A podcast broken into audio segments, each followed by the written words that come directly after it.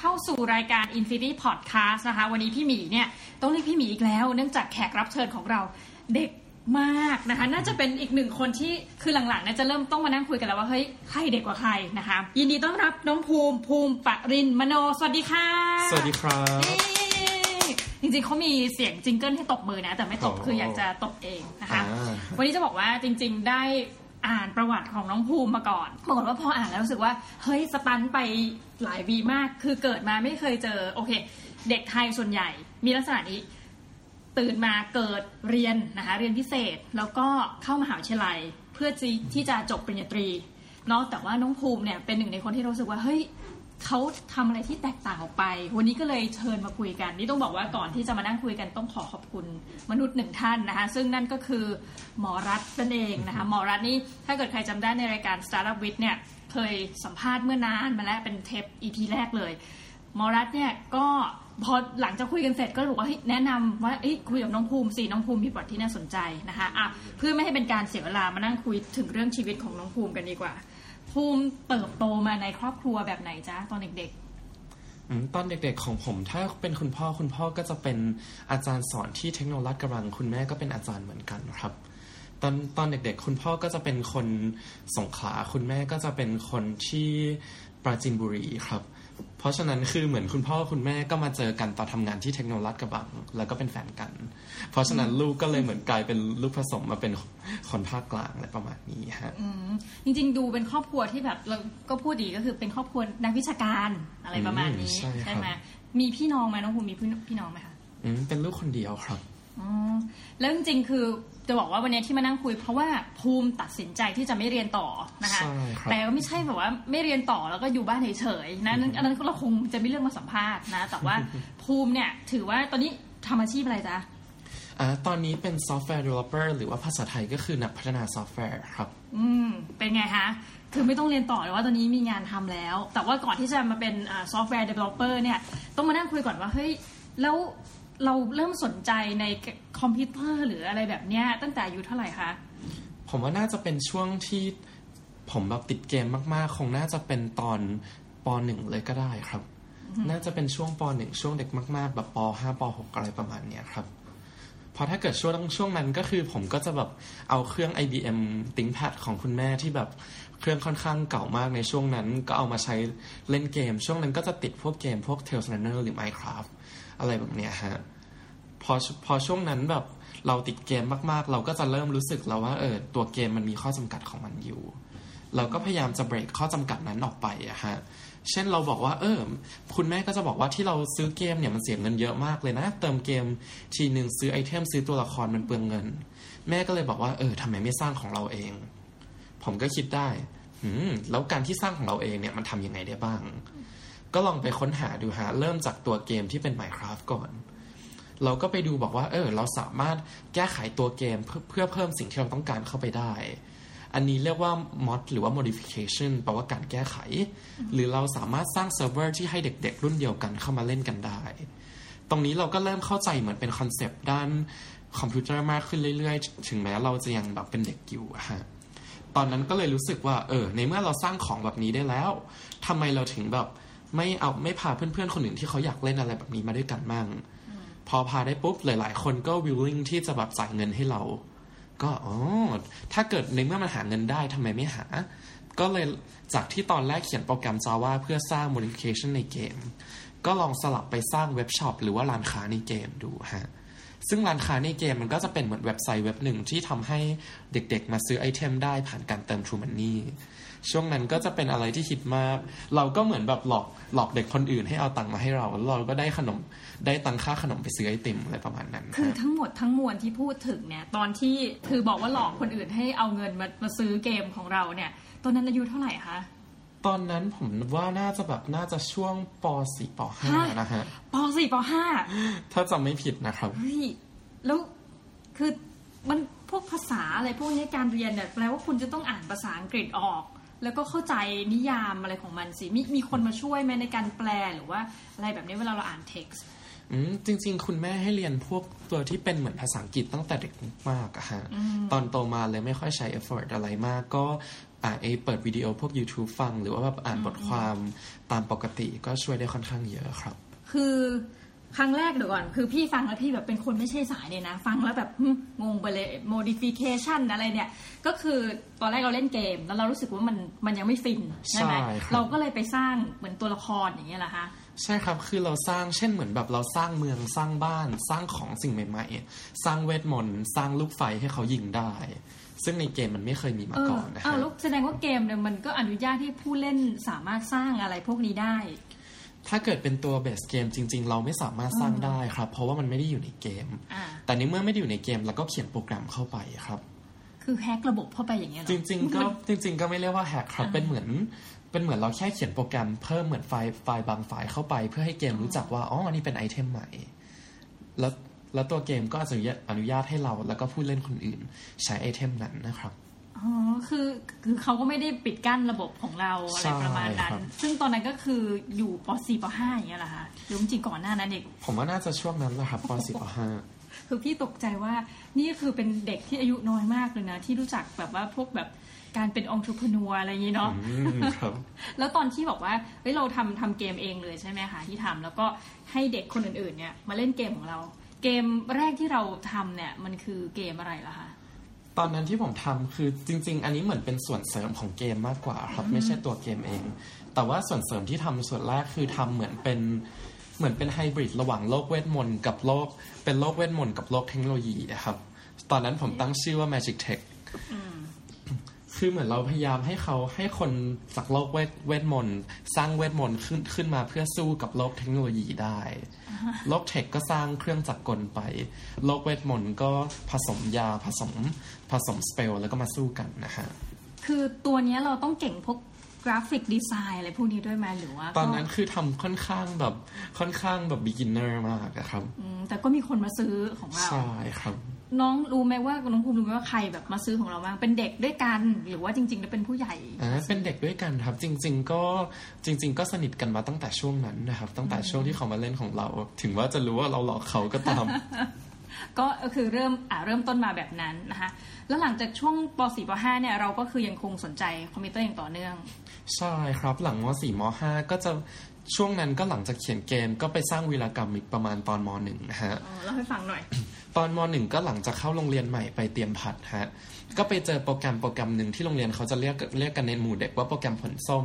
เป็นเหมือนโปรแกรมที่ใช้ก่อเกรดหรือว่าใช้แบบใช้ในการดึงฐานข้อมูลโรงเรียนนะฮะช่วงนั้นผมเป็นเด็กซนผมเห็นแบบเหมือนโลโก้นึงผมก็แบบพอแล้วแบบเห็นคำว่า Foxpro ผมก็รู้เลยอ๋ออันนี้มันเป็นระบบเก่าจำได้ว่าตั้งแต่แบบรุ่นพ่อรุ่นแม่ผมแต่งงานกันเลยมั้งผมก็เลยแบบแอบไปที่เหมือนคอมพิวเตอร์โรงเรียนนะครับก็ไฟล์นั้นเข้ามาแล้วก็เอาไปวิเคราะห์ต่อที่บ้านแอบเข้าไปจริงๆก็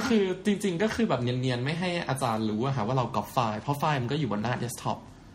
ก็เนียนๆก็ระหว่างที่เขาไม่ได้มองก็ก๊อปใส่แฟลชไดรฟ์ไฟตอนนั้นคือม.1 เลยใช่ครับต้องบอกว่าเตรียมพัดเป็นโรงเรียนมัธยมก็คือเข้าไปก็เปรี้ยวเลยว่างั้นอ่ะใช่ครับเข้าไปก็เกรียนเลยครับตอนนั้นก็ลองเข้าไปแล้วก็เห็นแบบเหมือนเป็นชื่อไอเป็นเหมือน username กับรหัสผ่านฐานข้อมูลโรงเรียนนะฮะเข้าไปก็ไปนั่งแงะเล่นตามสบายเลยฮะช่วงนั้น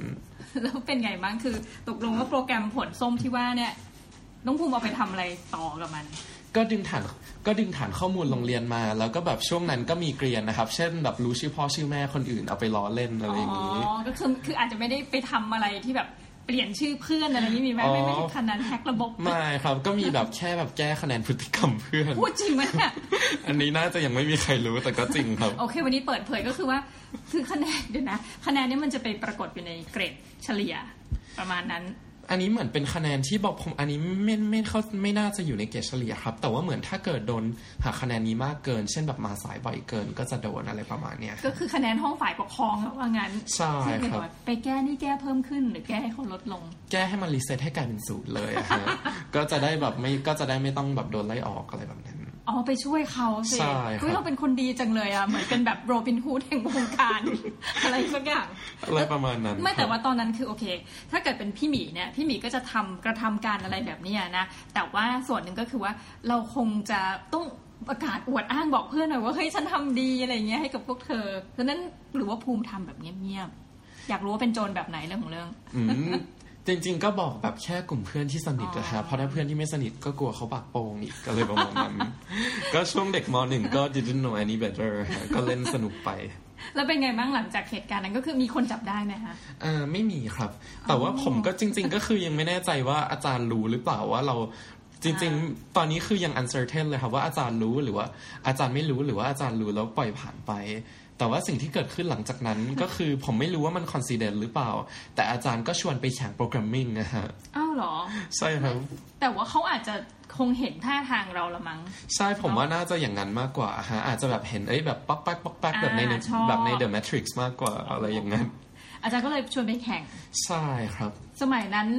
ส่งไปจากเตรียมพัดที่เราได้ไปแข่งอะไรมั้งคะโปรแกรมอะไรบ้างถ้าเกิดเป็นผมจำได้ว่าถ้าเป็นช่วงม.1 งานแรกที่แข่งผมจำได้ว่าน่าจะเป็นแข่งมันเป็นเรื่องอัลกอริทึมนะครับคือเขียนภาษา C แต่ตอนนั้นก็จำได้ว่าแบบเป็นเด็กม.1 หรือไม่ก็ม.2 ที่แข่งกับรุ่นพี่มัธยมปลายครับก็เลยอาจจะไม่เซียนมากก็เลยแบบน่าจะได้แค่แบบเหรียญเงินหรือเหรียญทองแดงมาครับระบบเนี้ยอันพี่อาจจะแบบไม่ค่อยชินคือแต่ก่อนเราจะเข้าใจว่ามีแค่ที่1 2 3แต่อย่างเหรียญเงินเหรียญทองแดงเหรียญทองแสดงว่าคะแนนไปถึงเกณฑ์เนี้ยใช่มั้ยอาจจะมีเหรียญเงินเป็น10คนก็เป็นได้เนาะแต่ว่าเกณฑ์เขาถึงเนาะเราก็ได้เหรียญเงินมานี่ขนาดว่าไม่เก่งนะเนี่ยใช่ครับหลังจากม.1 ก็เป็นช่วงม.2 ตอนนั้นก็ไปแข่งเหมือนเป็นไอศิลปหัตถกรรมของโรงเรียนนะฮะอันไอ้จริงไม่ใช่ของเรียนฮะศิลปหัตถกรรมมันคืองานแบบรวมการแข่งวิชาการต่างๆนะฮะอย่างตอนนั้นของผมที่ไปแข่งเป็นเรื่องโครงงานคอมพิวเตอร์ความเข้าใจอีกอย่างเหมือนกัน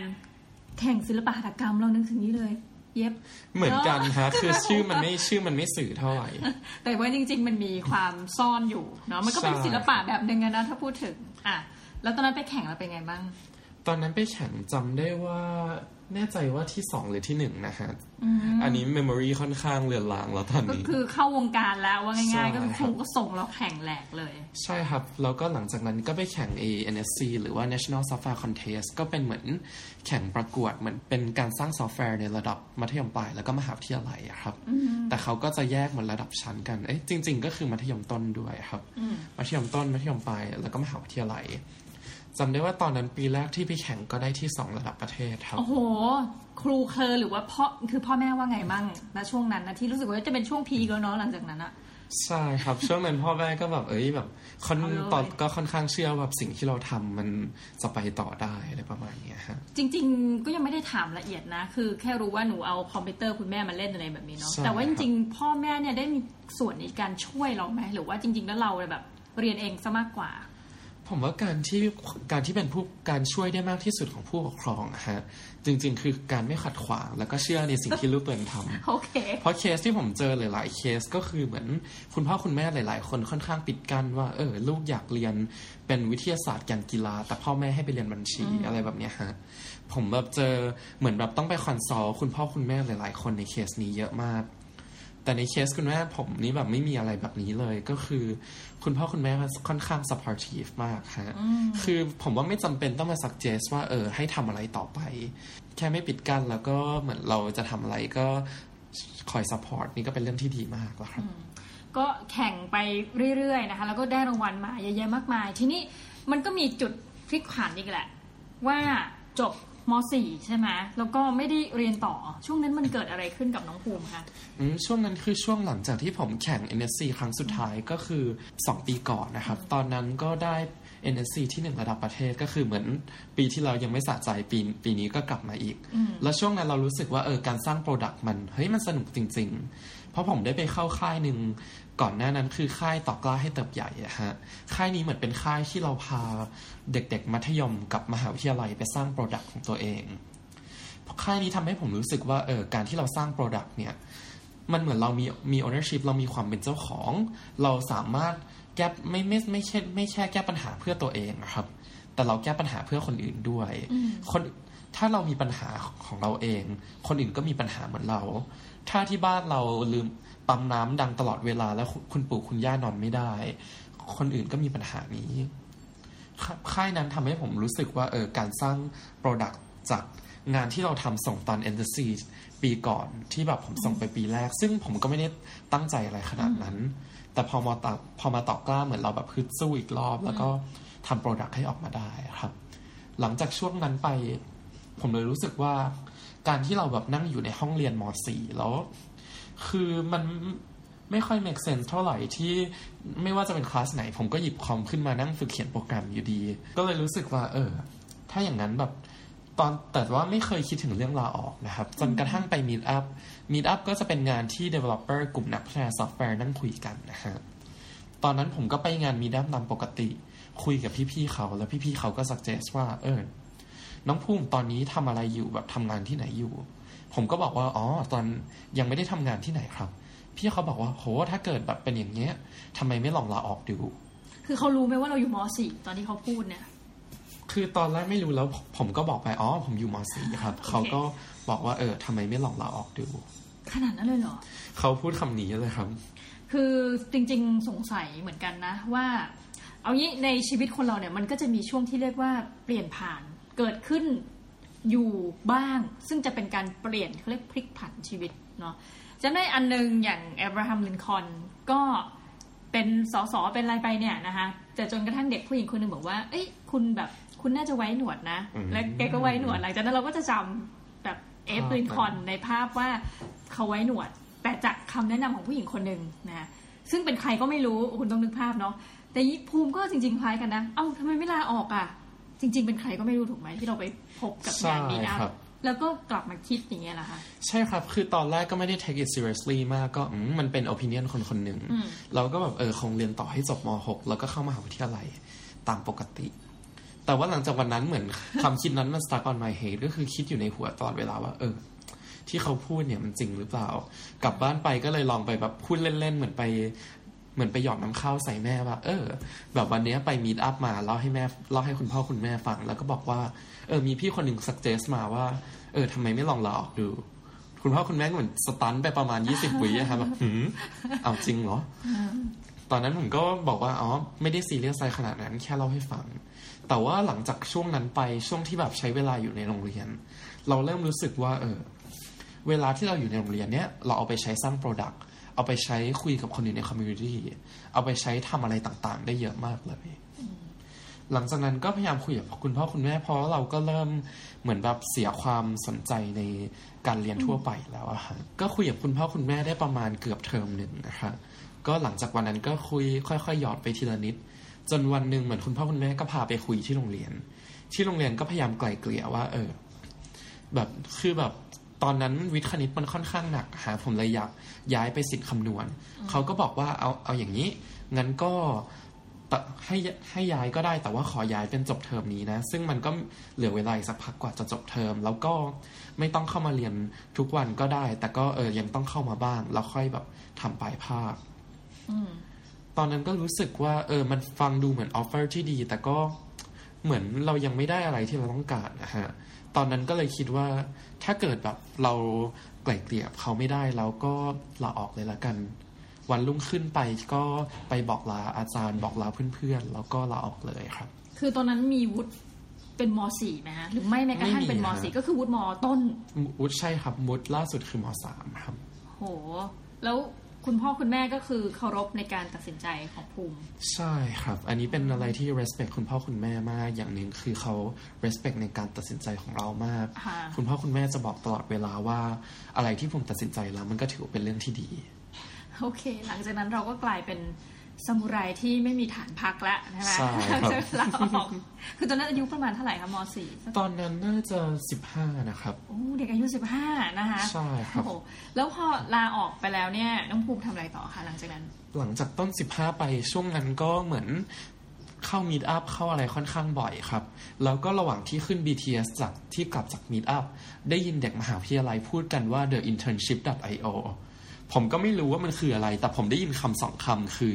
internship แปลว่าฝึกงานกับ .io แปลว่าชื่อโดเมนของ Indian Ocean ก็เลยแบบแล้วมันเป็นโดเมนที่พวก Tech Startup ใช้กันเลยแบบเฮ้ยน่าสนว่าแปลว่าฝึกงานใน Tech Startup ใช่ไหมกลับบ้านไปก็เปิดเว็บไซต์แล้วก็เข้าไปที่เว็บนั้นฮะแล้วก็ไปเจอตรงกับที่เราคิดไว้เป๊ะเลยมันคือเหล่า Startup ที่มารวมตัวกันเพื่อเปิดรับฝึกงานผมก็ตอนแรกก็แบบเราเป็นเด็กแบบม.ต้นเนี่ยไป เป็นเด็กแบบที่แบบมีแค่วุฒิม.ต้นเขาจะรับหรอผมก็ไปอ่าน FAQ เขาบอกว่าถ้าเป็นเด็กมัธยมรับไหมเขาก็บอกว่าถ้าเกิดแน่ก็มาเดี๋ยวก่อนไปอ่านแล้วเราถามเขาเงี้ยล่ะอ๋อเขาเขียนไว้ใน FAQ เลยว่าถ้าเกิดคุณแน่ก็มาเอาจริงใช่ครับผมก็เอาสิตอนนั้นก็เลยแบบปั่นเรซูเม่เอาแบบประมาณไม่กี่ชั่วโมงอะฮะก็เหมือนแบบจับมาใส่ Illustrator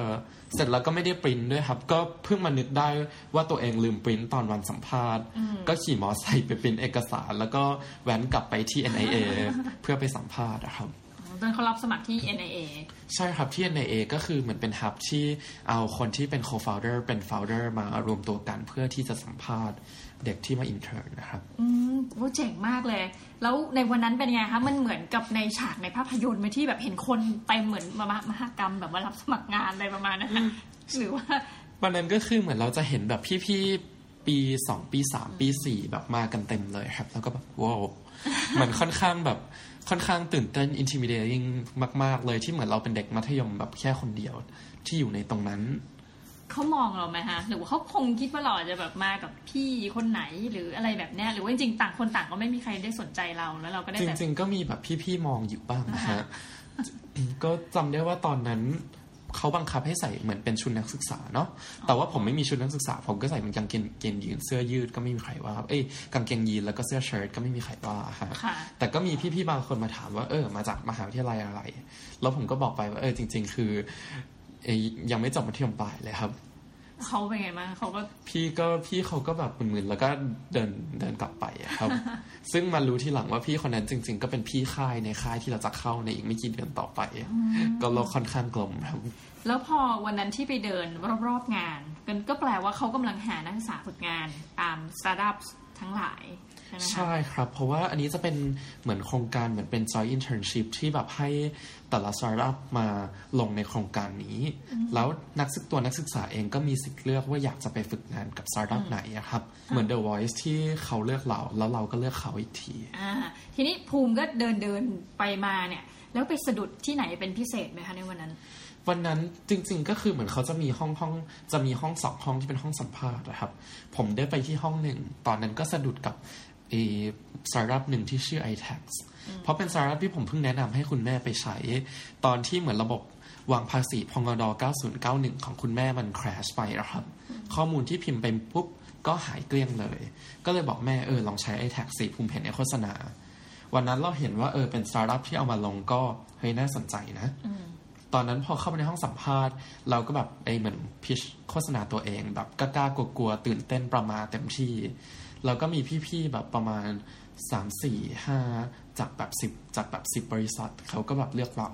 แล้วเราก็จะแบบต้องเลือกเขาแล้วก็คือรับภูมิถึงประมาณสักครึ่งหนึ่งเลยเนาะจาก10บริษัทที่เราสมัครไปใช่ครับทีนี้ก็คือเป็นว่า iTax ก็เป็นหนึ่งในบริษัทที่เลือกเราใช่ครับตอนนั้นก็เลยเลือกแบบอุ๊ยอันนี้แหละเป็นอันที่คุณแม่เราใช้แต่ว่าคุณแม่ก็แบบมีแบบเหมือนบ่นๆเรื่อง UX นิดนึงก็แบบอยากจะลองแบบเข้าไปเผื่อจะได้ช่วย improve อะไรทีนี้บางคนฟังแล้วอาจจะว่าUX UI นี่เราได้ยินบ่อยแต่ว่ามันคืออะไรเนี่ยภูมิอธิบาย UX UI ให้เพื่อนๆฟังนิดนึงจริงๆ UX กับ UI เป็นคนละเรื่องกันนะครับอย่างแรกเลย user interface อันนี้คือสิ่งที่เรามองเห็นได้เช่นเข้าแอปใช่ไหมใช่ครับเช่นเวลาเข้าไปที่แอปพลิเคชันหรือว่าเข้าไปที่เว็บไซต์สิ่งที่เราเห็นตรงนั้นเนี่ยคือ user interface คือสิ่งที่มนุษย์เห็นแล้วเขาออกแบบขึ้นมาหรือแม้แต่สินค้าที่เราเห็นเนี่ยอะไรคำว่า interface แปลว่าการเข้าถึงการจับต้องการใช้งาน user interface คือสิ่งที่มนุษย์สิ่งที่ผู้ใช้เข้าไปใช้งานในทางกลับกัน user experience มันคือประสบการณ์ที่ได้รับเมื่อใช้ interface user experience นะครับคือเรามีตัวผู้ใช้เนี่ยมีประสบการณ์อย่างไรบ้างกับการที่ใช้สิ่งที่มีผู้หนึ่งสร้างขึ้นมาให้เราใช้ยกตัวอย่างเช่นเคสที่แบบหลายๆคนเห็นก็จะเป็นมันแบบเคส tomato sauce ซอสมะเขือเทศนะฮะมันก็จะมีแบบฝาบีบหลายฝาอินเทอร์เฟซก็จะมีอินเทอร์เฟซหลายแบบมากมีทั้งขวดแก้วที่แบบต้องเอามือตบๆกว่ามันจะยอมลงมามีทั้งขวดบีบที่บีบได้ค่อนข้างง่ายมากมีทั้งขวดที่แบบเป็นเหมือนแท่งทรงกระบอกแล้วก็มีเหมือนฝาเอาไว้แบบใช้บีบแรงๆแล้วก็แบบออกมาได้ค่อนข้างเยอะ ตรงนั้นซึ่งไอ้ความรู้สึกที่เรารู้สึกว่าอันเนี้ยบีบง่ายอันนั้นน่ะบีบยากอันเนี้ยเคาะตั้งนานกว่ามันจะยอมออกตรงนี้ฮะคือ user experience คือประสบการณ์ที่ได้รับคืออันนึงอ่ะเป็นภาพเป็นการดูการจับการเห็นแต่ไม่มีอารมณ์ใช่ไหมแต่ experience นี่คือเป็นอารมณ์ที่เราได้เข้าไปใช้กับตรงนั้นใช่ผมว่า experience มันคือทุกอย่างเลยที่เป็นประสบการณ์การได้ยินการได้ฟังการได้เห็นการได้รับรู้ความรู้สึกในแต่ละช่วงก่อนที่เรามาใช้รู้สึกอย่างไรระหว่างที่เราใช้อยู่รู้สึกอย่างไรหลังที่เราใช้เสร็จไปแล้วรู้สึกอย่างไรอะไรประมาณนั้นคือเราก็รู้สึกว่าตอนนั้น iTax นั้นยังปรับปรุงได้อีกเราก็เลยเลือกที่จะไปทำกับเขาคือผมรู้สึกว่าของ iTax เนี่ยทำ user experience ออกมาได้ดีมากเพราะว่าคุณแม่ใช้ได้แบบลื่นมากเทียบกับระบบของสภากรเองที่เป็น application พองกด91แต่ว่าก็รู้สึกว่ามันก็ยังมี room of improvement ยังมีอะไรที่เราสามารถพัฒนาได้อีกครับตอนนั้นก็เลยตัดสินใจแบบเราสมัครไปในฐานะ Developer ทีนี้เขาก็รับเราเรียบร้อยแล้วนะคะที่จริงก็แบบก็ต้องแสดงความยินดีนะ iTax ก็ชนะรายการ Startup พันล้านเนาะสำหรับใครที่เป็นแฟน Startup เนี่ยก็น่าจะเห็น iTax อยู่บ้างเพราะคนใช้เยอะช่วงนี้นะคะตอนที่เข้าไปที่ iTax ได้ไปทำอะไรบ้างในช่วงนั้นที่ผมเข้าไปที่ iTax ช่วงแรกสิ่งที่สังเกตก็คือที่นั่นใช้ React React เป็นเหมือนระบบหนึ่งที่ใช้ในการสร้างส่วนติดต่อผู้ใช้ใช้ในการสร้างอินเทอร์เฟซที่ผมเล่าไปเมื่อกี้สิ่งที่เกิดขึ้นคือพี่ๆหลายๆคนเหมือนทั้งที่เป็นพนักงานเองก็เหมือนเพิ่งเข้ามาในบริษัทนะครับแล้วหลายๆคนยังใช้ React ไม่เป็นผมยังจำคำที่คุณแม่พูดได้ก็คือชอบช่วยจะชดช่วงอันนี้คุณแม่ผมสอนมาตั้งแต่เด็กก็คือมีอะไรที่ช่วยได้แล้วก็ช่วยเขาตอนนั้นก็เลยรู้สึกว่าในเมื่อหลายๆคนยังใช้ React ไม่เป็นเราก็เสนอตัวไปสอนให้เลยวันแรกที่เข้าไปเขาก็แบบน้องพุ่งทำอะไรได้บ้างเราก็แบบเหมือนลองเขียนโค้ดให้ดูแล้วก็เล่าให้เขาฟังเขาก็บอกลองขึ้นระบบ internal dashboard ให้หน่อยได้ไหมผมก็แบบป๊อกๆๆแล้วก็เซตระบบให้เราก็แบบเวลามีพี่ๆมาถามว่าส่วนนี้คืออะไรแล้วก็ตอบไปก็เป็นอย่างนั้นอยู่แทบตลอดเวลาที่ฝึกงาน3เดือนนะฮะก็คือเราเป็นผู้สอนเขาประมาณนั้นเนี่ยนะคะใช่ครับก็คือนอกจากการที่เราแบบลงมือทำเองลงมือเขียนโค้ดเองด้วยเราก็แบบสอนคนอื่นด้วยไม่ว่าจะเป็นพี่ๆที่เป็นพนักงานที่เข้ามาใหม่หรือว่าพี่ๆที่เข้ามาฝึกงานด้วยกัน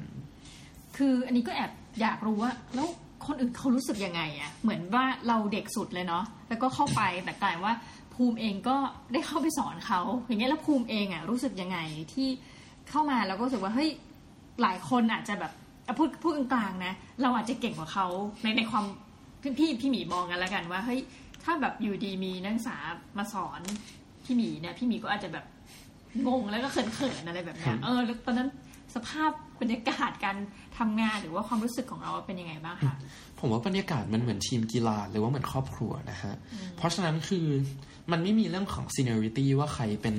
คนที่แบบอายุมากกว่าอายุน้อยกว่าระดับสูงกว่าระดับต่ำกว่ามันไม่มี hierarchy อะไรแบบนั้นทั้งเชิงอำนาจแล้วก็เชิงความอาวุโสอะฮะเพราะฉะนั้นเราก็ไม่ได้แบบอะไรทั้งนั้นมันมีแค่แบบอันเนี้ยผมเล่นมาแล้ว3ปีจากโครงการต่อกล้าจากการที่เขียนโค้ดมาแต่พี่ๆเขาไม่เคยเล่นมาก่อนไม่ได้หมายความว่าเราเก่งแล้วเขาไม่เก่งแต่หมายความว่า flight hour เราแค่แบบนานกว่าเพราะเราเคยเล่นมาก่อนเหมือนเล่นเกมฮะเหมือนเราแบบยิงศัตรูมาเป็น100ละเราเลเวล200ละแต่เขายังไม่เคยยิงศัตรูไม่ได้หมายความว่าเขาจะเก่งน้อยกว่าเขาแค่ยังไม่รู้ใช่ฮะแค่เขายังไม่ได้แบบเล่นเกมมากพอเราก็แบบมีอะไรที่เราช่วยได้เราก็ช่วยพี่ๆเขาก็ willing to learn เราก็ willing to give ก็เป็นบรรยากาศที่ดีมากครับก็ถือว่าเป็นความรู้สึกที่ดีเมื่อจบการฝึกงานใช่ตอนนั้นได้ค่าฝึกงานไหมคะแบบมีเขามีpocket money ให้ไหมหรือว่าเราไปฝึกให้ฟรีเลยอันนั้นก็เป็น unpaid internship ป่ะโอเคงั้นแสดงว่าในช่วงระหว่างที่ตั้งแต่เรียนจบมาฝึกงานน้องภูมิก็ยังจะเป็นเงินที่คุณพ่อคุณแม่ช่วยแบบเป็นค่าเค้าเรียกอะไรค่าอยู่กินก็เป็นคุณพ่อคุณแม่รับผิดชอบหรือเปล่าเอ่ยใช่ครับถ้าเป็นช่วงฝึกงานก็นอกจากนั้นก็มีรับงานนอกนิดหน่อยด้วยครับค่ะแล้วหลังจากฝึกงานทีนี้ ไปทางไหนต่อคะสำหรับนักศึกษานักเรียนศิลปวุฒิม.3 ตอนนั้นหลังจากฝึกงานตอนนั้นจากการที่เราช่วยพี่ๆเขามาพี่ที่เป็นเหมือนแบบ CTO บริษัทเขาก็เรียกเราไปคุยแล้วก็บอกว่าน้องภูมิอยากจะแบบลองทำงานจริงดูเลยไหมแบบทำงานต่อกับเราเลยไหมแสดงว่าผลงานดีเข้าตาผมว่าแบบอาจจะไม่ใช่ผลงานดีแต่อาจจะเป็นเรื่องที่แบบเราแบบ willing to ช่วยมากกว่าฮะแบบ willing ที่จะสอนแต่หลังจากนั้นมาก็แบบเป็นช่วงของการทำงานจริงซึ่งก็ไม่ได้ต่างอะไรกับตอนฝึกงานนะครับคุณก็คือทำงานที่ iTax ต่อเลยหลังจากใช่ครับก็ไม่มีอะไรต่างกันมากแต่ช่วงนั้นก็จะมีเรื่องเบิร์นเอาท์ค่อนข้างเยอะเพราะว่าผมก็จะจัดกิจกรรมทำอย่างอื่นอะไรค่อนข้างเยอะฮะทีนี้มาพูดคืออันนี้อาจจะมองแล้วก็สตันไปนิดนึงเพราะเด็กม.ปลายถ้าเป็นนับถึงอายุนะมีคำว่าเบิร์นเอาท์แล้วคือหมดไฟอารมณ์แบบว่าทำงานจนเหนื่อยมากจนแบบอ๋อแรงหมดจริงๆเบิร์นเอาท์ตรงนี้คือผมไม่ได้แค่ทำงานในบริษัทนะครับแต่ก็จะมีอย่างอื่นที่ทำเช่นไป give a talk อย่างเมื่อต้นปีก่อนก็มีไปพูดเป็น Lightning Talk Session สั้นๆที่ JSConf ที่สิงคโปร์อะไรแบบเนี้ยฮะอ๋อได้รับเชิญไปบรรยายอันนี้ไม่ได้รับเชิญครับแค่เหมือน Lightning Talk ก็คือใครอยากพูดก็พูดนะครับเหมือนแบบไปลองสนามก่อนแล้วเดี๋ยวปีนี้จะได้ลองส่งอ๋อก็คือว่าเราก็ยังมีจะเรียกได้ว่านอกจากงานเราก็มีสิ่งที่เราชอบและอยากจะก็คงเหมือนลักษณะบุคลิกเดิมแหละคือชอบแชร์ชอบการบรรยายนิดๆเนาะเหมือนการช่วยเหลือถ้าเป็นเรื่องทอล์กผมก็เหมือนกิฟต์ทอล์กตลอดทั้งปีเลยมีไปพูดที่งานโค้ดแมนเนี่ยเป็นงานสมาคมโปรแกรมเมอร์เรื่อง Polyglot Programmers หรือโปรแกรมเมอร์หลายภาษามีไปพูดที่งาน Bangkok Web เรื่อง Functional Programming มีไปพูดที่ Tencent Open House เรื่อง WebAssembly พูดง่ายๆคือเราเรียนรู้อะไรเราเล่นอะไรมาเราก็ไปgive back to community ครับจริงๆอยู่เฉยๆก็ได้แต่ว่าที่มีก็เลยสงสัยว่าทำไมเราถึงเลือกที่จะเสนอตัวในการไปพูดอย่างนี้ล่ะคะผมว่าอยู่เฉยๆไม่ satisfy เลยครับนะแต่ตอนนี้แม้แต่จริงๆนอกจากไปพูดก็จะมีกิจกรรมอื่นๆเช่นผมก็จะเป็นผู้จัดงานค่อนข้างเยอะ อย่างงานแรกที่จัดก็จะเป็น Stupid Hackathon ครับ Stupid Hackathon 1จะเป็นงาน Hackathon ที่เรามองว่าในไทยเนี่ยเรามีแต่ Business Hackathon ที่ให้ความสำคัญกับ Business มากกว่าตัว Developer Developer ก็เหมือนถ้าพูดตรงๆก็คือเหมือนแบบ Modern Slavery ที่แบบเราทำตามคำสั่งอย่างเดียวไม่ค่อยได้คิดไอเดีย Stupid Hackathon ก็เลยเหมือนเปลี่ยนเกมว่าไม่มี business ละตอนนี้คือ Developer อยากปล่อยของอะไรปล่อยให้เต็มที่ก็จะมีคนทำแอปพลิเคชันกากเกรียนเต็มที่ขึ้นมาฮะเช่นแอปพลิเคชันเดินยังไงให้หลงทาง หรือว่าเกมปาหี่10 20 30 40มันก็ดูเป็น Stupid Hackathon ตามชื่อนะคืออยากทำอะไรก็ทำใช่ครับคือทำยังไงก็ได้ให้โง่ที่สุดแล้วทุกคนมาโหวตกันว่าใครแบบซิลลี่ที่สุดก็ได้รางวัลไปปรากฏปีนั้นที่จัดงานแล้วใครได้รางวัลไปฮะทำอะไรปีนั้นผมจำได้ว่าอันแรกเป็น Insecure QR ก็คือผมไปจัดงานที่สถานที่คือดับแลบครับเป็น co-working space ที่แถวสนามกีฬาแห่งชาติที่หนึ่งที่ทำเขาทำชื่อว่า Insecure QR คือ QR Code ของคุณนั้นปลอดภัยหรือเปล่า เขาก็เอากล้องเขาเอาแบบปกคอมเขาครับไปตั้งไว้ที่สแกน QR ที่เหมือนสแกน QR เข้าแนปแลบมันก็จะได้ QR Code ไปเสร็จแล้วเขาก็เหมือนเดโมกันเหมือนเจาะระบบของสถานที่ที่เราไปใช้จัดงานเลยครับก็คือเขาก็เอา QR นั้นไปสแกนแตะออกแล้วส่วนคนที่เหลือผมก็ไม่รู้ว่าเขาออกจากที่นั่นได้หรือเปล่าเพราะ QR มันก็โดนล็อกไปแล้วใช่ครับคนนั้นก็ให้ที่หนึ่งไปเพราะเกรียนมากแล้วก็ถูกกฎหมายหรือเปล่าก็ไม่รู้นะฮะแล้วก็ที่สองคือทำแอปพลิเคชันเดินยังไงให้หลงทางนะฮะคือแทนที่ Google Map จะนำทางให้ไม่หลงทางเขาก็ทำเหมือนเป็นแอปพลิเคชันสุ่มให้เดินผ่านบุกป่าฝ่าดงไม้เดินยังไงก็ได้ให้หลงทางข้ามแม่น้ำข้ามทะเลอะไรประมาณเนี้ยครับเฮ้ยซึ่งพอมาฟังอย่างเงี้ยมันก็เป็นงานที่จะทำให้คือเข้าใจที่มุมที่น้องภูมิพูดเลยนะว่าแฮกเกอร์ทอนอื่นๆเนี่ยจะเป็นว่าสาย business ใช่ไหมที่จะบอกว่าเฮ้ยเราจะทำอันนี้กันคนที่เป็น developer ก็มีหน้าที่เขียนโค้ดหรือทำอะไรไปเนาะคนเป็นกราฟิกดีไซน์ก็ทำทีนี้พอเป็นstupid hackathon ครับstupid hackathon ก็คือทำเป็นไอเดียของคนที่developer เองนั่นแหละที่จะมาทำอะไรซึ่งปรากฏว่า ทั้งหมดทั้งมวลนี้เป็นคนไทยเหรอคะเนี่ยที่มานั่งทำอะไรแบบนี้กันอ่ะใช่ครับทั้งหมดทั้งมวลนี้เป็นคนไทยแต่ว่าต้นไอเดีย original ไอเดียนะครับมาจากผมจำได้ว่ามาจากต่างประเทศนะครับซึ่ง Stupid Hackathon เป็นไอเดียแบบ Open Idea ก็คือเปิดให้ทุกคนเอาไปจัดได้หมดก็จะมีจัดทั้งผมจำได้ว่ามีทั้งที่ซานฟรานซิสโกเองก็มีจัดน่าจะเป็นที่แรกเลยแล้วก็ต่อจากนั้นก็ไปจัดที่สิงคโปร์จัดที่แทบจะทั่วโลกครับจริงๆมันเจ๋งมากเลยนะถ้าพูดถึงเนี่ยคือกำลังนึกถึงว่าอย่างโนเบลไพรส์ก็จะมีรางวัลที่ตรงกันข้ามกับโนเบลไพรส์ที่แบบล่าสุดอะไรนะแมวเป็นของแข็งอะไรแบบนั้นฟังอย่างนี้รู้สึก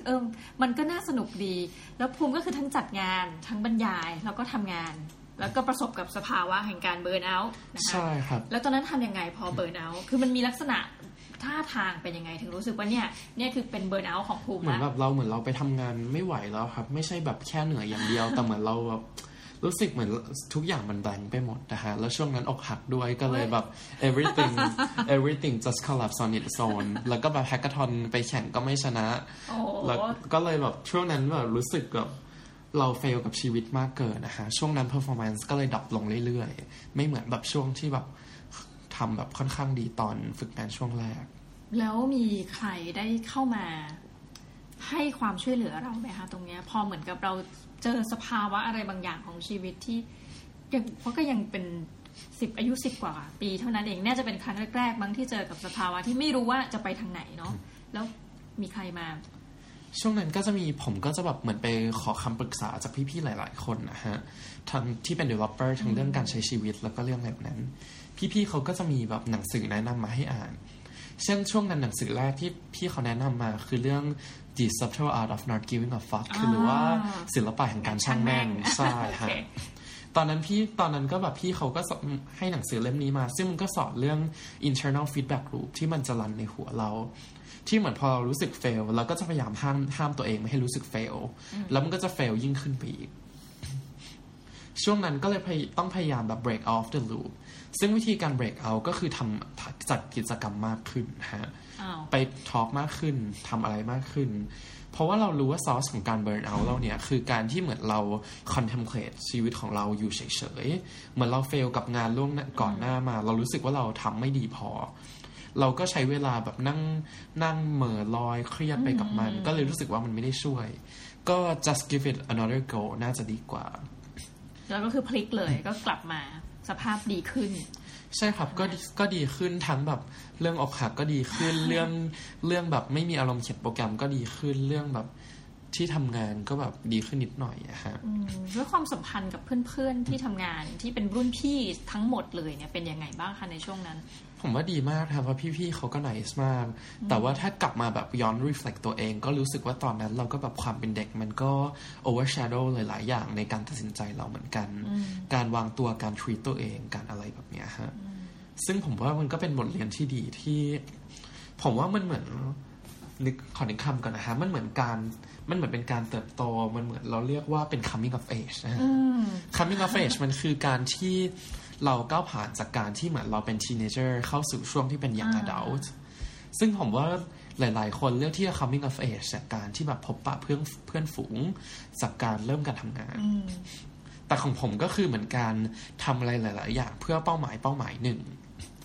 แล้วเราพยายามที่จะทำให้ตัวเองโตขึ้นมาได้ทั้งแง่ของ communication การสื่อสารกับเพื่อนมนุษย์การเข้าใจมนุษย์จิตวิทยาการใช้ตรรกะหรือว่าการวางตัวมารยาทสังคม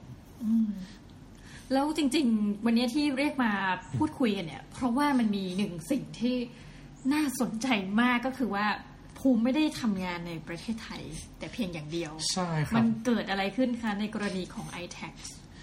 หลังจากช่วงที่ผมทำที่ iTax ตอนนั้นก็ไม่มีอะไรมากค่ะก็มีพี่ที่ตอนแรกเขาทำงานอยู่ก็ได้เราย้ายไปที่ Facebook แล้วคราวนี้พี่เขาเป็นคนจัดงานต่างๆร่วมกับผมเช่น The Stupid Hackathon พี่เขาก็เป็นผู้จัดร่วมทั้ง Stupid 1 และ Stupid 2 ก็คือกำลังจะจัดอีกเป็นครั้งที่ 3 ในเร็วๆนี้แล้วฮะพี่เขาก็แล้วก็จัดพวกโค้ดคลับงานอื่นๆพี่เขาก็แบบ refer ผมไปให้คนที่เป็นเจ้าของบริษัทที่อยู่ที่ Silicon Valley ที่อยู่ที่ Bay Area พี่เขาก็บอกว่าน่าสนใจแล้วก็ลองมาสัมภาษณ์ผมคืนนั้นก็นัดสัมภาษณ์กันแล้วก็อินเทอร์วิวแล้วพอทุกอย่างออกมาโอเคเราก็เหมือนบอกลาพี่ๆที่ iTax แล้วก็เตรียมแบบรอวีซ่าผ่าน ไปที่อเมริกาครับก็คือได้งานที่ Silicon Valley ใช่ครับ อันนี้ก็ต้องขอบคุณพี่เขาที่ refer ให้ด้วยครับก็ผมว่าอย่างหนึ่งก็คือเหมือนผมว่าสิ่งที่แม่ผมพูดก็ยัง apply ถึงตอนนี้คือชอบช่วยแล้วเราจะชดช่วงก็คือเหมือนเราช่วยคนอื่นด้วยการจัดงานด้วยการ give a talk ด้วยการ consult ด้วยการเป็น speaker ผลที่ตามมาคือคนอื่นเขาเห็น merit ที่เราทำ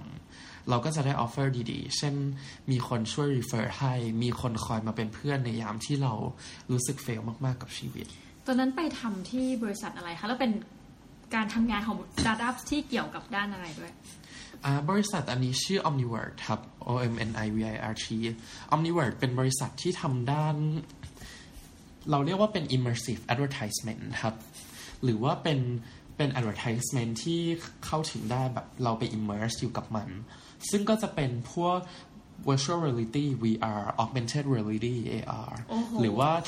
360ระบบไปโฆษณา360องศาหรือว่าที่เพิ่งมาตอนนี้ก็คือ 3D photo ครับภูมิทำอะไรได้ในกระบวนนี้มั้งเราก็ยังเป็น Developer เหมือนเดิมใช่ไหมคะใช่ครับจะบอกว่าการที่ทำงานใน Omniwork เนี่ยครับผมมองว่าทุกคนก็มีทั้งความเป็น Generalist และ Specialist ในตัวคนเดียวถ้าคำศัพท์เราจะเรียกคำว่า T-shape นะครับคือเรารู้กว้างในโดเมนหนึ่งแล้วเราก็รู้ลึกในโดเมนนั้นด้วยยกตัวอย่างเช่นในทีมก็จะมีพี่ๆที่เป็น Specialist ด้าน Machine Learning ด้านการเรียนรู้ของซอฟต์แวร์คอมพิวเตอร์มี specialist ด้าน ad operation มี specialist ด้าน image processing มี specialist ด้านการวิจัยมี specialist ด้านการทำพวกเว็บซึ่งก็เป็นตัวผมเองอ๋อคือภูมิเนี่ยไปในฐานะใช่ครับในของผมก็จะเป็น specialist ในด้านพวก React แล้วก็ modern JavaScript อะไรแบบนี้ฮะซึ่งพวกนี้ที่ผมได้มาก็ได้มาจากการทำโปรดักต์ในพวกค่ายต่อกล้าให้เติบใหญ่ที่ทำมาตั้งแต่ช่วงมัธยมแล้วครับคือมันถ้าอธิบายแบบว่าโอนคือพี่หมีฟังเนี่ยคืออยากจะเข้าใจมากเลยว่า สิ่งที่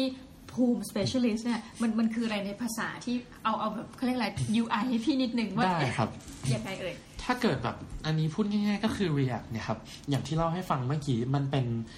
ป็นระบบหนึ่งที่ใช้ในการสร้างส่วนติดต่อผู้ใช้ในการสร้างปุ่มสร้างสิ่งที่เราเห็นบนหน้าจอ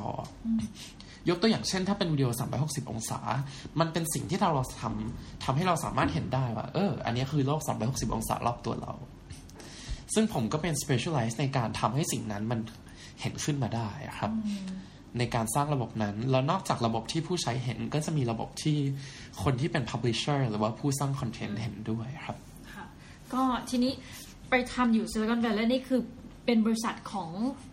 มีใครอยู่บ้างคะแสดงว่ามีหลายชาติมากสิมันไม่น่าจะใช่เป็นบริษัทคนไทยนะที่อยู่ที่นู่นใช่ครับบริษัทนี้ผมมองว่าเป็นบริษัทที่แบบเป็น culture mix มากก็คือคนที่เป็น software engineer แล้วก็คนที่เป็น software engineer กับคนที่เป็น designer นะครับเขาจะเป็นคนไทยหมดเลยแต่คนที่เป็นฝั่ง marketing กับฝั่ง business นะครับเขาจะเป็นคนอเมริกันแล้วก็มีทั้งแบบเป็นคนอินเดียก็จะแบบเป็นอะไรที่ค่อนข้างผสมกันใน culture แสดงว่าเราก็ได้เห็นโลกที่กว้างขึ้นละก็ไปอยู่ Bay Area อย่างเงี้ยเหรอแล้วคุณพ่อคุณแม่รู้สึกยังไงบ้างตอนที่บอกว่าแม่ครับผมได้งานที่ Silicon Valley แล้วผมต้องไปแล้วนะบายอย่างเงี้ยอ๋อจริงๆตอนนั้นคุณพ่อคุณแม่ก็แบบเหมือนอดใจไม่ได้ก็ขอไปส่งด้วยขอไปเที่ยวด้วยอ่ะแล้วคุณพ่อคุณแม่ก็ตอนนั้นคุณพ่อคุณแม่ก็ขับรถไปเที่ยว Golden Gate ตามที่เขาอยากเที่ยวสมใจละจริงๆภูมิเองเนี่ยเป็นคนชอบเที่ยวไหมหรือว่าเราแค่แบบอยากจะไปทำงานจริงๆตอนนั้นที่สาเหตุเดียวที่อยากไปคืออยากไปแฮกเกอร์ทอนที่ต่างประเทศครับ แต่สรุปก็คือโกนั้นก็เฟลไปเพราะว่าอายุไม่ถึง18แล้วเขาไม่ยอมให้เข้าเฮ้ยจริงเหรอจริงไม่น่าเชื่อเลยนะว่าอเมริกาอาจจะว่าต้องแบบใช่ค่ะมันเป็นกฎหมายพวกเรื่องแอลกอฮอล์อะไรพวกเนี้ยฮะก็ตอนนั้นก็คือที่ผมไปล่าสุดแบบไม่กี่เดือนก็ยัง17อยู่ยังไม่ถึง18 okay. ก็เลยอดไปแต่ว่าก็คือได้ไปทำงานแบบเต็มรูปแบบเลยทีนี้ใช่ครับตอนนั้นที่ได้ไปก็นอกจากทำงานก็มีไปมีตอัพครับก็คือไปเจอเพื่อนๆหลายๆคนจากทำอยู่ที่ Stanford ทำอยู่หรือแบบอยู่ที่ดาวน์ทาวน์เบิร์กลีย์อยู่ที่แบบแอริโซนา Valley เจอคนที่แบบทำงานที่ Google เป็น Head Project ต่างๆใน Google เป็น Head ของ Stripe หรือ Facebook แล้วก็นั่งคุยกับเขาแล้วมันเปิดโลกมากอะฮะประเด็นก็คือว่าเราก็ได้เห็นคนจากหลากหลายประชาตินะคะแล้วก็ยังพูดถึงเรื่องเบิร์กลีย์พูดเรื่องอะไรนะสแตนฟอร์ด เราไม่มีความรู้สึกนี้บ้างเหรออยากจะกลับเข้าไปได้ทำงานมาตั้งนานละอยากกลับเข้าไปในโลกแห่งการเรียนอีกครั้งเนี่ยมันมีโมเมนต์นี้ขึ้นมาบ้างไหมจริงๆก็มีแผนนะคะว่าถ้าเกิดเหมือนเราอิ่มตัวกับสิ่งที่เราทำไม่ว่าจะเป็นการจัดอีเวนต์การคิวฟาทอล์กการสร้างโปรดักต์การรันคอมมูนิตี้การทำงานที่เราทำอยู่ทุกวันผมว่าถ้าทุกอย่างอิ่มตัวแล้วผมไม่มีอะไรที่แบบคิดว่าตัวเอง improve ได้แล้วก็น่าจะกลับไปเรียนฮะแต่ตอนนี้ก็ยัง uncertain อยู่ว่าคือผมว่าชีวิตเรามันเลือกได้หลายทางนะคะ there's many ways to get to Rome จะนั่งเครื่องบินไปก็ได้จะแบบใช้ public transportation อย่างอื่นก็ได้ซึ่งในแง่ของการศึกษาเนี่ยฮะในแง่ของ self development ผมว่าโอเคล่ะเราใช้ในการเรียน traditional system ก็ได้เราเรียนมัธยมมหาวิทยาลัยเรียนมัธยมประถมต่อมหาวิทยาลัยอันนี้ก็ได้หรือว่าเราจะเลือกศึกษาด้วยตัวเองก็เป็นอีกทางเลือกหนึ่งค่ะก็คือก็ยังเปิดไว้ว่ามันไม่ปิดโอกาสตัวเองสักทีเดียวเนาะไม่ครับก็จริงๆก็ค่อนข้างอยากไปเรียนมากฮะถ้าเรียนนี่จะเรียนได้อะไรคะในเมื่อจริงๆเราก็ทำงานมาแล้วด้วยเนาะจริงๆถึงทำงานมาแล้วแต่ผมว่าก็ยังไม่สุดนะฮะยังมี knowledge gap กว้างมากที่เวลาทำงานเราก็เห็นว่าอะไรที่เป็นแบบ hardcore mathematics เราก็ยังมึนๆแบบเฮ้ยไอ้พวกสมการตรงนี้แบบเราจะ implement เป็นโค้ดยังไงพวกอะไรที่เป็นแบบ hardcore calculus แบบโอ้เฮ้ยเพิ่งรู้ว่ามันต้องใช้แบบ logistic regression โอ้แบบอะไรที่แบบพอเห็นแล้วแบบเราเก็ตว่ามันคืออะไรใช้อะไรแต่เราไม่เก็ตว่าเรา solve ตรงนี้ยังไงฮะก็คือว่าจริงๆถ้าเกิดจะไปเรียนนี่ต้องไปเรียนด้านไหนคะก็คอมพิวเตอร์เอนจิเนียริ่งเนี่ยผมว่าน่าจะเป็นคอมพิวเตอร์ไซแอนซ์ค่ะเพราะอยากลงลึกตรงนี้เลยก็ฟังดูแล้วแบบพูดยังไงดีล่ะจากเด็กคนนึงเนาะที่ตัดสินใจไม่เรียนต่อนะคะ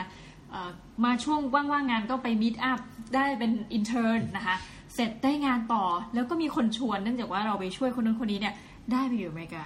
อันหนึ่งที่ต้องถามก็คือว่าวัฒนธรรมองค์กรละกันถึงแม้จะเป็นสตาร์ทอัพเหมือนกันเนี่ยเนาะคนไทยบริษัทไทยอย่าง iTax นะคะแล้วก็ไปอยู่อย่าง Omniwork เนี่ยเท่าที่ดูเนี่ย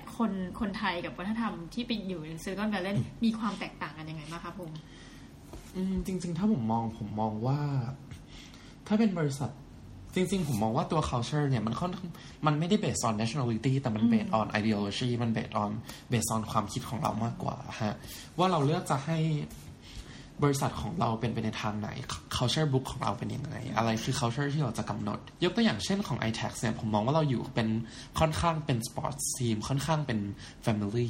ก็คือเหมือนแบบเราสามารถช่วยทุกคนได้ฮะแต่ของ Omniwork ก็คือเข้าไปคืออันนี้ก็จะแบบตอนแรกก็ intimidating นิดนึงพอโอ้โหทุกคนพูดกันหมดว่าพี่คนนู้นก็เก่งพี่คนนี้ก็เก่งแล้วเราแบบเราเป็นนูบอยู่คนเดียวเราจะรอดไหมเนี่ยคำว่านูบนี่มันเป็นศัพท์แบบ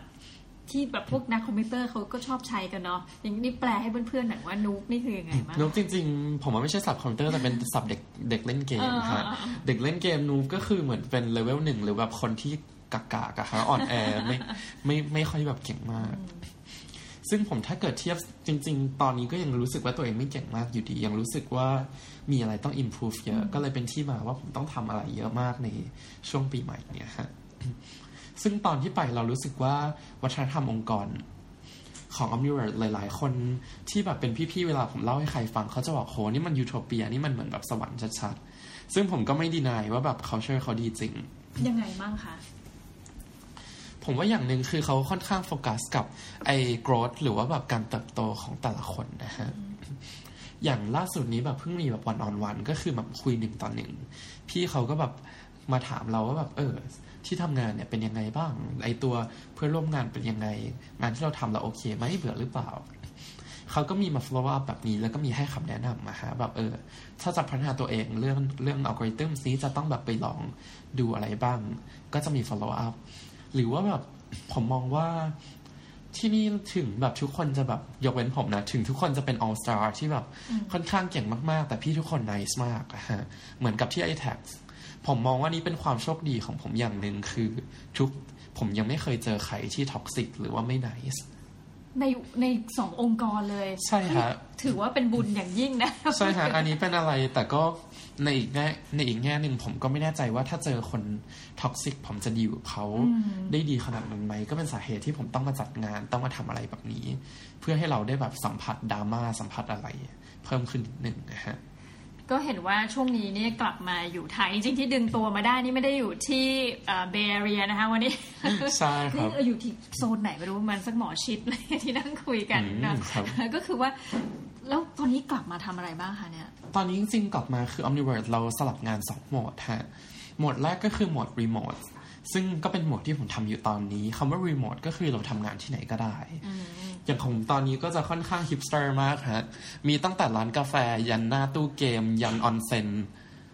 ก็จะแบบทำงานแบบทุกที่จริงๆฮะหรือแบบอาจจะนั่งรถไฟไปเที่ยวเชียงใหม่แล้วไปนั่งโคดที่นู่นก็คือทุกวันนี้เรายังมีสถานภาพก็คือเป็นพนักงานเป็น Developer ของ Omniwork แหละเหมือนเดิมครับแต่ว่าอันนี้เราก็จะคุยกันแบบผ่านทางพวกระบบอย่าง Slack หรือว่า Hangouts ที่ใช้คุยกันทางออนไลน์มากกว่ากับโหมดที่2ก็คือเราไปทำงานที่ออฟฟิศที่ Bay Area เลยก็คือไปนั่งทำโซนนั้นเลยคือจริงๆชอบแบบไหนมากกันเอาที่สุดแล้วเนี่ยหรือว่าควรจะสลับแบบนี้แหละผมชอบสลับแบบนี้มากที่สุดแล้วนะฮะเพราะเหตุผลที่แบบคงไม่อยากอยู่ US ตลอดเวลาเพราะรู้สึกว่าในไทยเนี่ยเรามี room of improvement เยอะมากซึ่งก็เป็นสาเหตุที่ผมต้องทำงานอะไรพวกนี้ตลอดอะค่ะเพราะรู้สึกว่ามัน achieve life goal ที่เราตั้งไว้ยังไม่ได้ถามเลยว่า life goal ของน้องภูมิเนี่ยคืออะไรล่ะฮะผมมองว่าจริงๆมันมีเรื่องนึงคือเรื่อง Maslow's hierarchy of needs คือเรามองว่าก่อนที่มนุษย์คนหนึ่งจะรู้สึกแบบแฮปปี้ได้เนี่ยมีอะไรบ้างอย่างแรกมันคือปัจจัย4กินอิ่มนอนหลับแล้วอย่างที่สูงที่สุดเนี่ยมันคือ self fulfillment คือเรารู้สึกว่าเราได้ทำอะไรที่ fulfill กับชีวิตซึ่ง life goal ของผมในแง่นั้นเนี่ยผมแบ่งเป็น3อย่างฮะผมมองว่ามันคือพีระมิดที่มีฐานกว้างแล้วก็ยอดแคบฐานที่กว้างที่สุดคือผมอยากเป็น developer ที่สร้างซอฟต์แวร์ขึ้นมาแก้ปัญหาเพื่อแก้ปัญหาในโลกอันนี้ก็เป็นแบบ core idea ที่ทำไมผมเป็น developer คือผมชอบที่เราเหมือนเป็นนักเวทมนต์เราใส่กลายขึ้นมาก็ได้ครับเราเจอปัญหาเดือนนี้ใช้เงินเยอะจังเขียนโปรแกรมขึ้นมาดึงเราก็แบบลิมิตตัวเองไม่ให้ใช้เงินเยอะขึ้นก็ได้เรารู้สึกว่าอาบน้ำเสร็จแล้วขี้เกียจปิดน้ำเอา motion sensor ไปตั้งไว้เขียนโปรแกรมไม่กี่นาทีเสร็จเราไม่ต้องมานั่งปิดเองสบายไปทั้งชีวิตคือเรารู้สึกว่ามันเป็นเวทมนต์มากอะค่ะในการที่เราทำอะไรแบบนี้ได้แบบภายในเวลา5นาที10นาทีเหมือนพี่คุยกับแฮร์รี่พอตเตอร์เลยนะตอนเนี้ยใช่ครับจริงๆค่ายที่ผมจะจัดไอ้ Young Creators Camp ที่จะจัดใน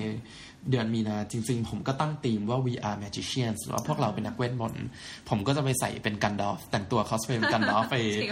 ในงานอยู่ฮะอันนี้คือสนองความชอบตัวเองใช่ครับอันนี้ก็จะเป็น hierarchy อันนี้จะเป็น base แรกคือผมอยากเป็น developer ที่แก้ปัญหาอาจจะเป็นปัญหาตัวเองกับ level ที่2 layer ที่2 pyramid คือผมอยากจะเป็นคนที่สร้าง product เป็น product developer คือพอเราแก้ปัญหาตัวเองได้แล้วอย่างที่เขากล่าวใน The Art of Not Giving a F*ck คือปัญหาของคุณไม่ได้อยู่นี้ถ้าคุณมีปัญหาแล้วอีกคนก็ต้องมีปัญหาแน่นอนว่าพอผมมีปัญหาเนี่ยเราสามารถทำมันให้กลายเป็น product เพื่อแก้ปัญหาเพื่อนมนุษย์อีก 100,000 หมื่นล้านคนที่อยู่ในโลกนี้ได้ฮะแต่การทำ product ไม่ได้หมายความว่าเราเอาโค้ดที่เราสร้างปุ๊บไปสลับใส่หน้าเขาแล้วบอกคุณใช้ไม่ใช่ฮะการสร้าง product มันคือศิลปะแห่งความเป็นมนุษย์มันคือฮิวแมนิซึมมันคือการที่เราเอาความเห็นอกเห็นใจความที่เราเข้าใจเพื่อนอีกคนในฐานะของเพื่อนมนุษย์เนี่ยฮะเราเอาสิ่งนั้นไปเพื่อสร้างซอฟต์แวร์ขึ้นมาเพื่อแก้ปัญหาคนอีกคนที่อาจจะอยู่ตรงหน้าเราหรืออาจจะอยู่รอบตัวเราที่ผมอยากสร้างโปรดักต์ขึ้นมาเพราะผมรู้สึกว่าโลกเรามันมีปัญหารอบตัวฮะปัญหาด้านขนส่งความเหลื่อมล้ำทางสังคมปัญหาด้านการศึกษาปัญหาด้านแบบการเมืองเศรษฐกิจปัญหามันเยอะมากแล้วเราในเมื่อเราเป็น magicians เนี่ยที่เราสามารถเสกอะไรขึ้นมาได้ทำไมเราไม่เป็น good magicians ทำไมเราไม่แบบ offer power เราให้เพื่อนมนุษย์ layer สุดท้ายคือการสร้าง community หรือถ้าให้ชัดกว่านั้นคือ developer community ฮะนี่เป็นยอดของฐานที่ผมถือว่าสำคัญที่สุดเพราะว่า life goal ของผมคือผมก็คงไม่อยู่ตลอดชีวิตตอนนี้ก็มีเด็กๆที่แบบโตมาเป็น digital native หรือว่าเด็กๆที่โตมาเขาอยู่กับ iPad อยู่กับ iPhone อยู่กับคอมพิวเตอร์ตลอดเวลาท ทำไมเราถึงไม่สร้าง foundation ตัวหนึ่งขึ้นมาเพื่อให้เด็กๆที่โตมาไม่ต้องอยู่กับสังคม developer ที่ toxic มีแบบด่าพ่อล่อแม่กันแบบที่มันเป็นอยู่ทุกวันนี้แล้วก็ให้เขาได้เรียนรู้ใน safe space ได้มีค่ายมีกิจกรรมมีหลังการรู้ที่เขาสามารถพัฒนาตัวเองได้อย่างเร็วอย่างตอนนี้ฮะมีเด็ก9ขวบที่แบบเพิ่งออกมาทอล์กเรื่อง React Hooks ที่ผมทำเนี่ยเด็ก9ขวบฮะแล้วก็มีเด็กคนนึงชื่อคาเบียชาร์ที่ผมเดาว่าน่าจะเป็นเด็กอินเดียที่เขียนโค้ดปีละแบบ 7,000 กว่าคอมมิตผมเองยังได้แบบแค่1,000กว่าเลยน้องเขาเล่าไป 7,000 แล้วเด็กอันนั้น10ขวบเป็นมาฮะคือตอนนี้มีเด็กเทพเกิดขึ้นมาเยอะมากในสังคมมันเกิดจากอะไรคะอยู่ดีทำไมเด็กเทพพวกนี้ถึงใช่อย่างเกิดขึ้นมาเยอะแยะเนี่ยมันเกิดจากการที่barrier to entry หรือการเข้าถึงง่ายฮะเด็กๆทุกคนตอนนี้ไม่มีใครที่เล่น iPad ไม่เป็นโตมาก็แบบรู้จักกับซอฟต์แวร์รู้จักคอมพิวเตอร์ตั้งแต่วินาทีแรกที่เขาเกิดมาแล้วเพราะฉะนั้นผมมองว่าเป็นอะไรที่ beneficial มากที่เราจะไม่แค่กักความรู้ไว้กับเราคนเดียวแต่เราถ่ายทอดความรู้ทั้งในด้าน soft skill และในด้าน hard skill ให้กับ developer ทุกคนเพื่อที่เขาจะได้เอาไปสร้างกิจกรรมของตัวเอง initiative ของตัวเองเพื่อที่ทำให้สังคมมันดีขึ้นนะฮะผมมองว่าการที่การเมืองก็เป็นเรื่องสำคัญนะแต่ว่าถ้าเราจะรอ good politics ให้มันเกิดขึ้นถ้าเราจะต้องมานั่งรอ policy maker ให้เขาทำ policy ที่มันช่วยนะฮะมันไม่ได้ช่วยอะไรเลยเราเองอะเราต้องแบบมาช่วยกันทำให้มันดีขึ้นก่อนเสร็จแล้วก็ต้องไปขอความช่วยเหลือจาก policy maker ด้วยอะไรประมาณนี้ฮะก็เป็น3อย่างสุดยอดมากเลยวันนี้อันนี้พี่ขอถามนิดนึงว่าในตารางชีวิตของน้องภูมิแต่ละวันเนี่ยตื่นกี่โมงแล้วต้องทำอะไรบ้างคะเนี่ยนี่อยากรู้เฉยๆว่าเป็นไอเดียว่าแบบเฮ้ยดูเขาใช้ชีวิตได้คุ้มจริงๆนะทั้งเรื่องส่วนตัวเรื่องชุมชนเรื่องงานครับตอนนี้ถ้าเป็นสุขภาพคงบอกตรงๆว่าทำไม่ได้ดีเลยครับไหนเล่าให้ฟังหน่อยตอนนี้คือผมค่อนข้างแบบอยากทำอะไรค่อนข้างเยอะเพื่อฟูลฟิลตัวเองค่อนข้างเยอะก็เลยแบบมีปัญหานิดนึงคือมันจะเบิร์นเอาท์เร็วมากอะฮะตอนนี้ก็คือเหมือนเป็นไดเลมม่าว่าถ้าไม่ทำก็เบิร์นเอาท์ถ้าทำก็เบิร์นเอาท์อยู่ดีก็เลยทำไปเถอะก็ทำไปเถอะเบิร์นเอาท์ไม่เป็นไรเพราะว่านอนรุ่งขึ้นตื่นมาไอ้ลงอันเซนปรับทุกข์กับเพื่อน2ชั่วโมงก็หายละอะไรแบบนั้นนะฮะก็เลยรู้สึกว่าตารางชีวิตของผมตอนนี้จริงๆก็คือเหมือนตั้งนาฬิกาปลุกไว้ตื่นมาซิงกับทีมตอน 9:00 น9:00 เช้าไทยใช่ครับหลังจากนั้นก็แบบสลับกันไประหว่างทำงานของบริษัท Omniwork บ้างหรือว่าเขียนโปรแกรมของตัวเองบ้างหรือว่าแบบก็ต้องมีคอร์ดิเนตกับทีมจัดอีเวนต์อย่างช่วงนี้ผมก็จะมีจัดแบบประมาณ5อีเวนต์นะครับ โอ้โหไม่ใช่เฉพาะ Stupid Hackathon ใช่ครับ Stupid คือมีทุกเดือนเลยฮะอย่างเดือนแรกเป็น Codelearn Partyพาเด็กประถมศึกษาตอนปลายกับมัธยมศึกษาตอนต้นรู้จักการเขียนโปรแกรมจากการเล่นเกมเดือนนี้มีงาน Date a Data Driven Love พาโปรแกรมเมอร์ที่โสดไม่มีแฟนจีบสาวไม่เป็นอย่างผมเนี่ย พาแบบเรียนรู้การจีบสาวจาก Developer ที่มีแฟนแล้วพูดจริงป่ะเนี่ยจริงครับกำลังจะจัดในแบบ 12 February เนี่ยฮะอันนี้เราร่วมกับองค์กรอื่นหรือเปล่าเนี่ยหรือว่าทำกันเองอ๋อทำกันเองครับอันนี้พี่แนะนำนะว่าน่าจะแบบอะไรนะแม่สื่อแม่ฉากเราไม่รู้เคยเห็นจริงชวนเขามาช่วยเหลือเราหน่อยโอเคต่อแล้วก็เดือนมีนาคมก็จะมีค่าย Young Creators Camp ก็คือค่ายนักสร้างรุ่นเยาว์ที่เราจะพาเด็กมัธยมปลายมาสร้างโปรดักต์ในเวลา3วันอันนี้ก็เหมือนค่ายต่อกล้าที่ผมไปมาแบบเรารู้สึกว่ามัน success ครับแล้วก็เดือนที่4ก็จะมีงาน Stupid Hackathon 3ที่เป็นภาค3ของงานที่พา Developer มาปล่อยของให้เต็มที่อะไรแบบนี้ฮะก็คือจะมีแบบจัดงานรัวมากโอ้โหปีหนึ่งนี่เคยนำมาจ้าว่าจัดไปกี่งานนะจริงปีก่อนมีจัดแค่ Stupid กับอีกไม่กี่งานนะฮะคือหลังจากนี้มันอาจจะเริ่มเยอะขึ้นละเนาะเพราะว่าครับเพราะปีที่แล้วผมจะเน้นทอล์กเยอะปีนี้ก็แบบขอจะแบบเป็น a mix of everything คือฟังมาอย่างนี้นะคือพูดตามตรงว่าเป็นเยาวชนไม่รู้จะเรียกอะไรดีนะเพราะเขาก็จะพูดว่าเด็กเขาก็ไม่ใช่เด็กเขาทำงานแล้วเผื่อๆเนี่ยทำงานมานานกว่าพี่หมีเนี่ยแล้วก็เป็นคนให้นะเคยเป็นผู้รับมาแล้วเป็นคนให้แล้วตอนนี้ก็คือพยายามจะสร้างชุมชนเพื่อความยั่งยืนต้องใช้คำนี้ใช่ครับเป็นทุกอย่างให้เธอแล้วจริงๆพวกนี้ใช่ครับรู้สึกว่าเหมือนแบบถ้าเอาแบบเรื่องการจับปลามายกครับถ้าเราให้ปลาเขากินไปวันเดียวถ้าเราสมมติว่าเราแบบเราให้เครื่องมือจับปลาเขาก็จับได้หลายวันแต่ถ้าเราเหมือนสร้างเขียนโปรแกรมให้มันจับปลาก็ได้ทำเรดาร์ทำอะไรสวยๆมันอาจจะจับได้ตลอดไปแล้วถ้าเราทำเป็นคอมมูนิตี้ให้คนที่อยากจะสร้างอะไรพวกนี้มาอยู่ด้วยกันเราอาจจะได้ไอเดียที่ดีกว่าที่ผมคิดได้ก็ได้โห โหวันนี้เนี่ยต้องขอบคุณน้องภูมินะคะภูมิปรินนะคะมากๆเลยนะย้ำอีกทีภูมิปรินมโนนะคะจำชื่อนี้ไว้นะเพราะว่าไม่รู้ว่าอีก10ปี20ปีเนี่ยเขาอาจจะเป็น the next Bill Gates นะหรือว่าแบบ the next Mark Zuckerberg นะคือวันนี้เราเห็นแววอยู่แล้วนะถึงอย่างไรก็ตามเนี่ยสำหรับคนที่บอกว่าเอ้ยแล้วเราแบบไม่ได้เป็น developer เราไม่เข้าใจเลยว่าสิ่งที่เขานั่งคุยเนี่ยมันคืออะไรแต่เชื่อว่าได้แรงบันดาลใจแน่นอนน้องมีเนี่ยคือเป็นคนที่ไม่เก่งคอมพิวเตอร์มากนี่พี่พูดตรงๆไม่ได้เรื่องเลย แต่มาฟังแล้วเรารู้สึกว่ามันก็จะมีมุมที่เราไปปรับใช้ได้นะอย่างเช่นน้องพูดถึงเรื่อง community เนี่ยพี่ก็นั่งนึกตามว่าเฮ้ยแล้ววันนี้เราแบบเราได้ทำอะไรให้กับสังคมตอบคืนบ้างหรือยังนะคือดูจากภูมิแบบแต่เดิมเนี่ยเราอาจจะแค่ไปพูดอย่างเดียวนี่เราลงมือปฏิบัติแล้วสร้างเด็กรุ่นใหม่ๆขึ้นมาเนาะคือมันต้องเขาพูดอย่างนี้คือต้องมีน้ำใจอ่ะคือในแง่ว่าเราไม่ใช่คิดว่าเราเป็นคนที่เก่งอยู่คนเดียวเนาะเหมือนมันจะมีหนังสือเล่มนึงนะถ้าไปคนเดียวจะอะไรอย่างถ้าไปด้วยกันจะไปได้ไกลกว่าอะไรเงี้ยเนาะเราก็นึกถึงคำนี้นะวันนี้ต้องขอบคุณน้องภูมิมากจริงๆแล้วก็ถ้าเกิดว่าใครสนใจที่จะติดตามเรื่องราวของน้องภูมิจริงๆเราจะไปตามภูมิได้ที่ไหนมาคะเนี่ยเป็นแฟนคลับอะสมมติหลักๆตอนนี้ส่วนใหญ่ก็จะเล่าเรื่องราวต่างๆของตัวเองผ่าน Facebook กับ Medium อ่ะครับถ้า Medium ก็จะเป็นเขียนบล็อกทั้งแบบเรื่องชีวิตแล้วก็เรื่องเทคโนโลยีส่วนถ้าเป็น Facebook ก็จะเป็นเล่าเรื่องราวค่อนข้างกว้างครับไหนไปตามอย่าง Medium นี่เซิร์ชไปว่าอะไรยังไงบ้างก็เซิร์ชได้ชื่อเหมือนกันหมดเลยครับคือภูมิปริน P H O O M P A R N ครับภูมิปรินคือค่อนข้างชื่อเฉพาะแหละเนาะไม่ค่อยมีคนชื่อซ้ำเท่าไหร่